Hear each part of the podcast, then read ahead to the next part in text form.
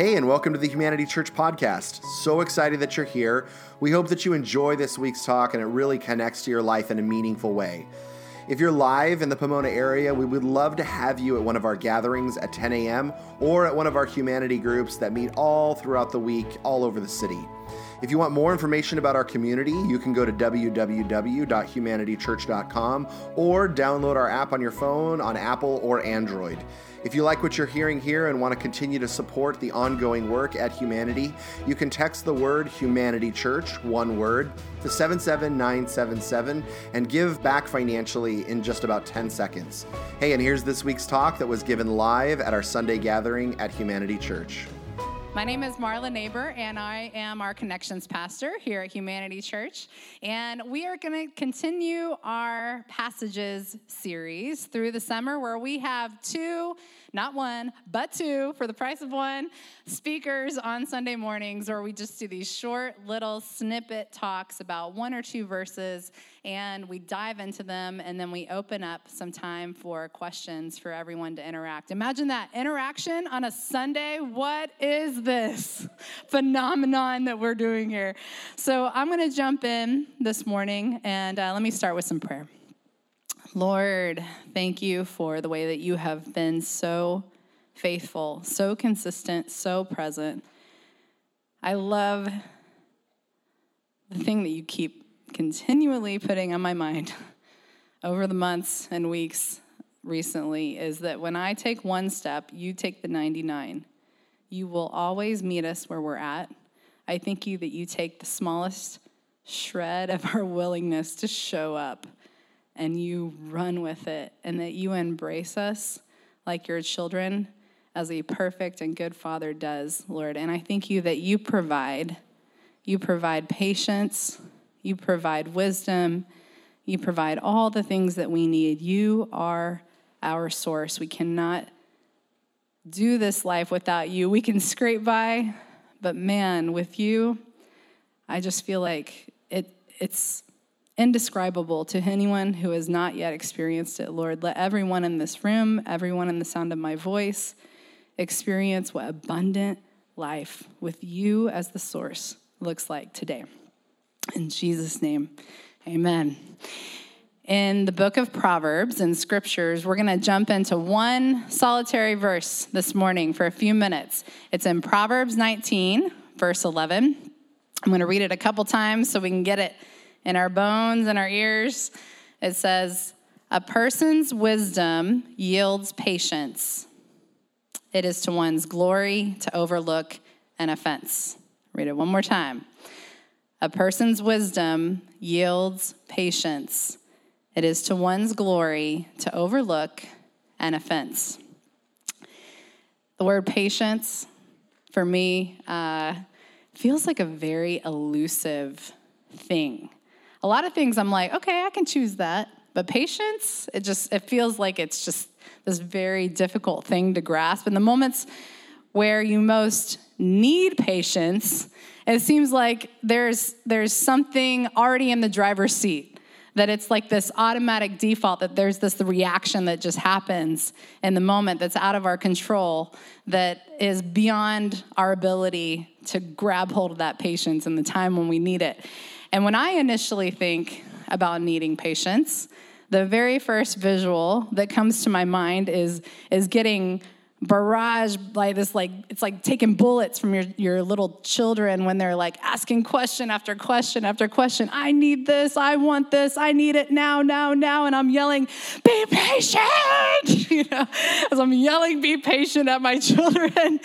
And the frustration in the moment or the anger that rises up it seems like it just hijacks that that prefrontal cortex part of our brain that's supposed to do all the decision making that supposedly was fully developed in my 20s, so I have literally no excuse. But for whatever reason, it just seems like impatience is just this knee jerk reaction in the moment when offense occurs. And then point zero zero zero one milliseconds after that is the response. And it's like this window of choice feels very small in between the actual offense and then my decision of how i choose to respond. And it's like i'm watching the reaction unfold. I know it's coming from me but it feels like it's happening to me not that it's actually coming from me and I'll tell you what, there ain't no stopping that anger train when mama is at her limit, okay? it's just, it's like it's a runaway train that is hard to catch because after I do the good parenting thing like 10 times, but now it's like time 11, it feels like I only have two choices.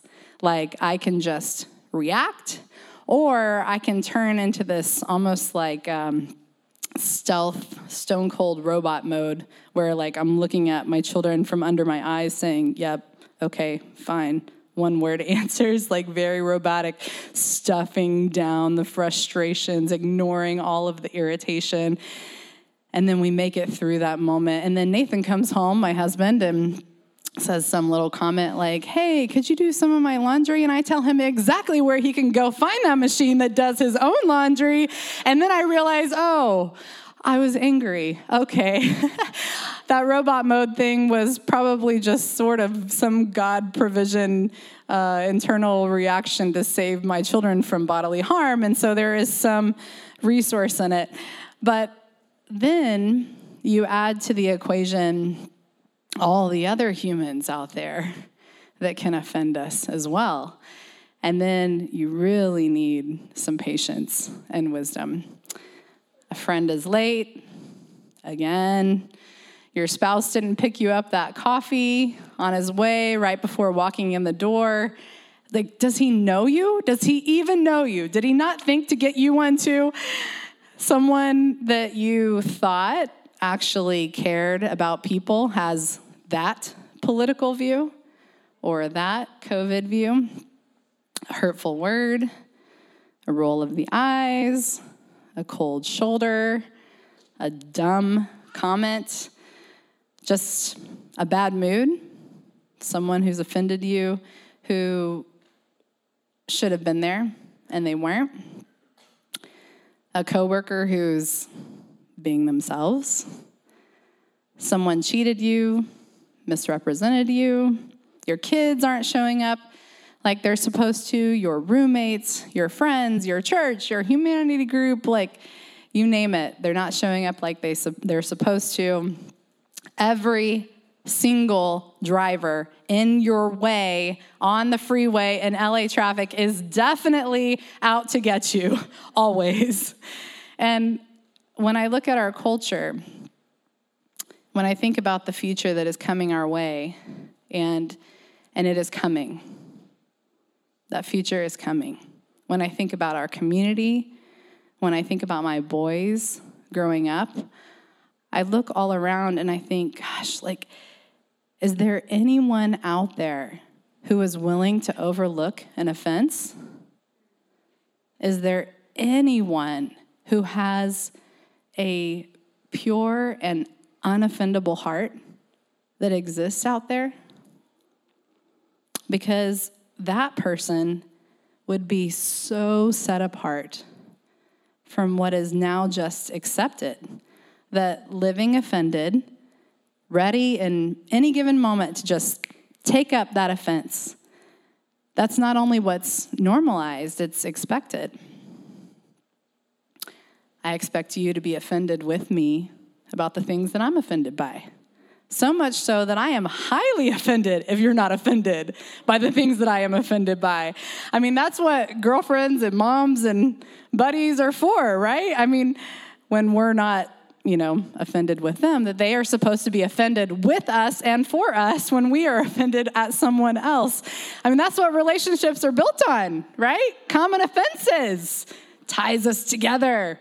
Spouse comes home, how was your day? Oh, it was good, except Dan at work, you know, was doing his thing. Oh, Lord, not Dan again.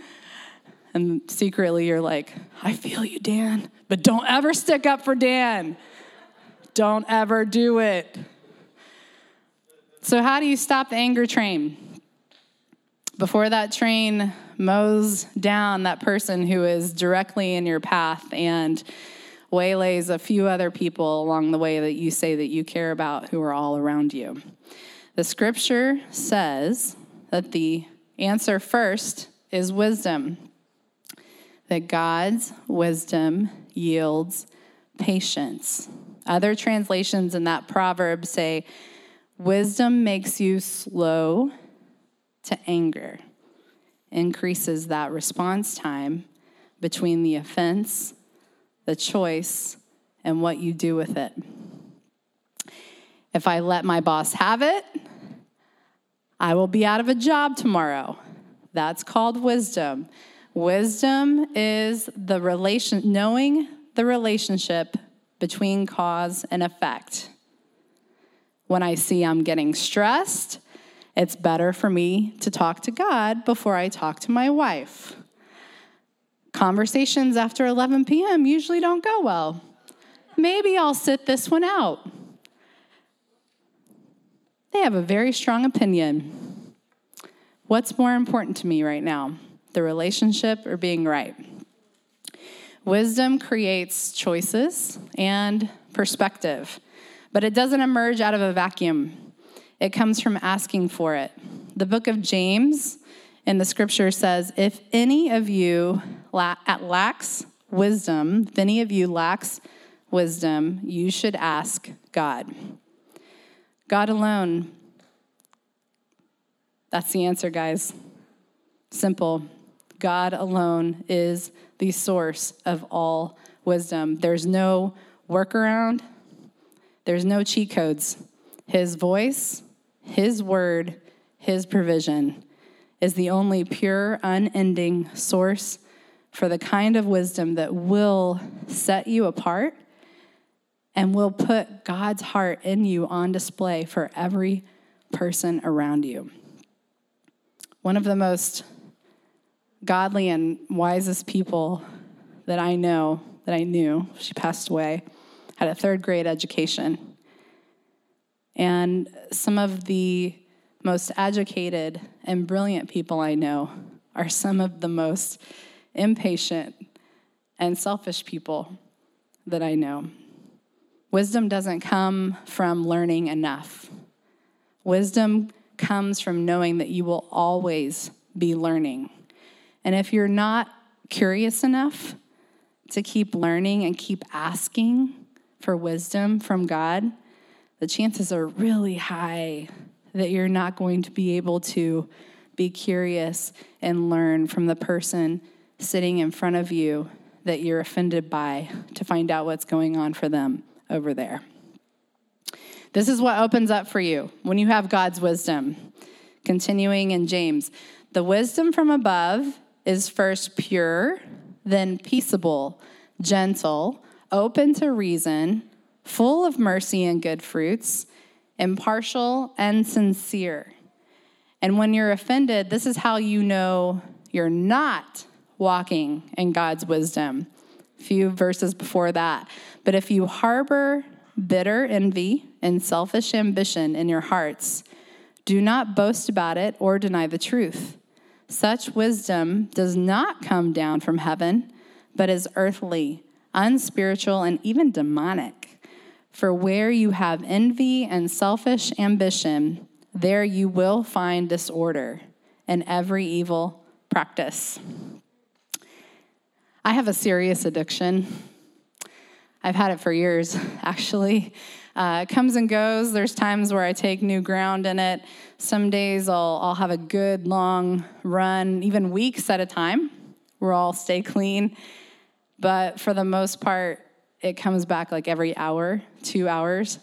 And that is my addiction to being right.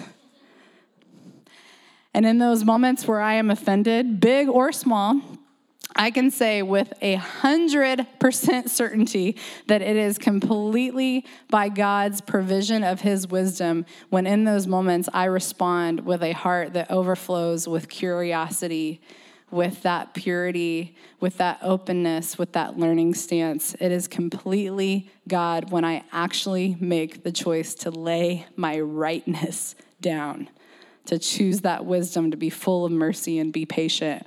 And when I do, it always leads to a more powerful and beautiful connection with people. And it always leads to me opening up something new in my own life that ushers in this peace that only comes from God. And when I choose the other kind of wisdom, the earthly wisdom, it inevitably leads to that disorder that the scriptures were talking about for the relationship internally. And it just leaks out on all of the people around me, even those who had nothing to do with whatever the offense is that I'm grappling with. Now, Jesus had the most unoffendable heart. I mean, thank God that he was connected to the Father's voice. Thank God that he knew the connection, the relationship between cause and effect. That when he chose to overlook our own offenses, that he would be making a way for relationship for all of us, even though he knew we were never in the right. And if he can overlook our offenses for the sake of relationship, he will willingly and graciously and generously give us the wisdom and the patience to overlook that when others need that same wisdom we're asking for from him.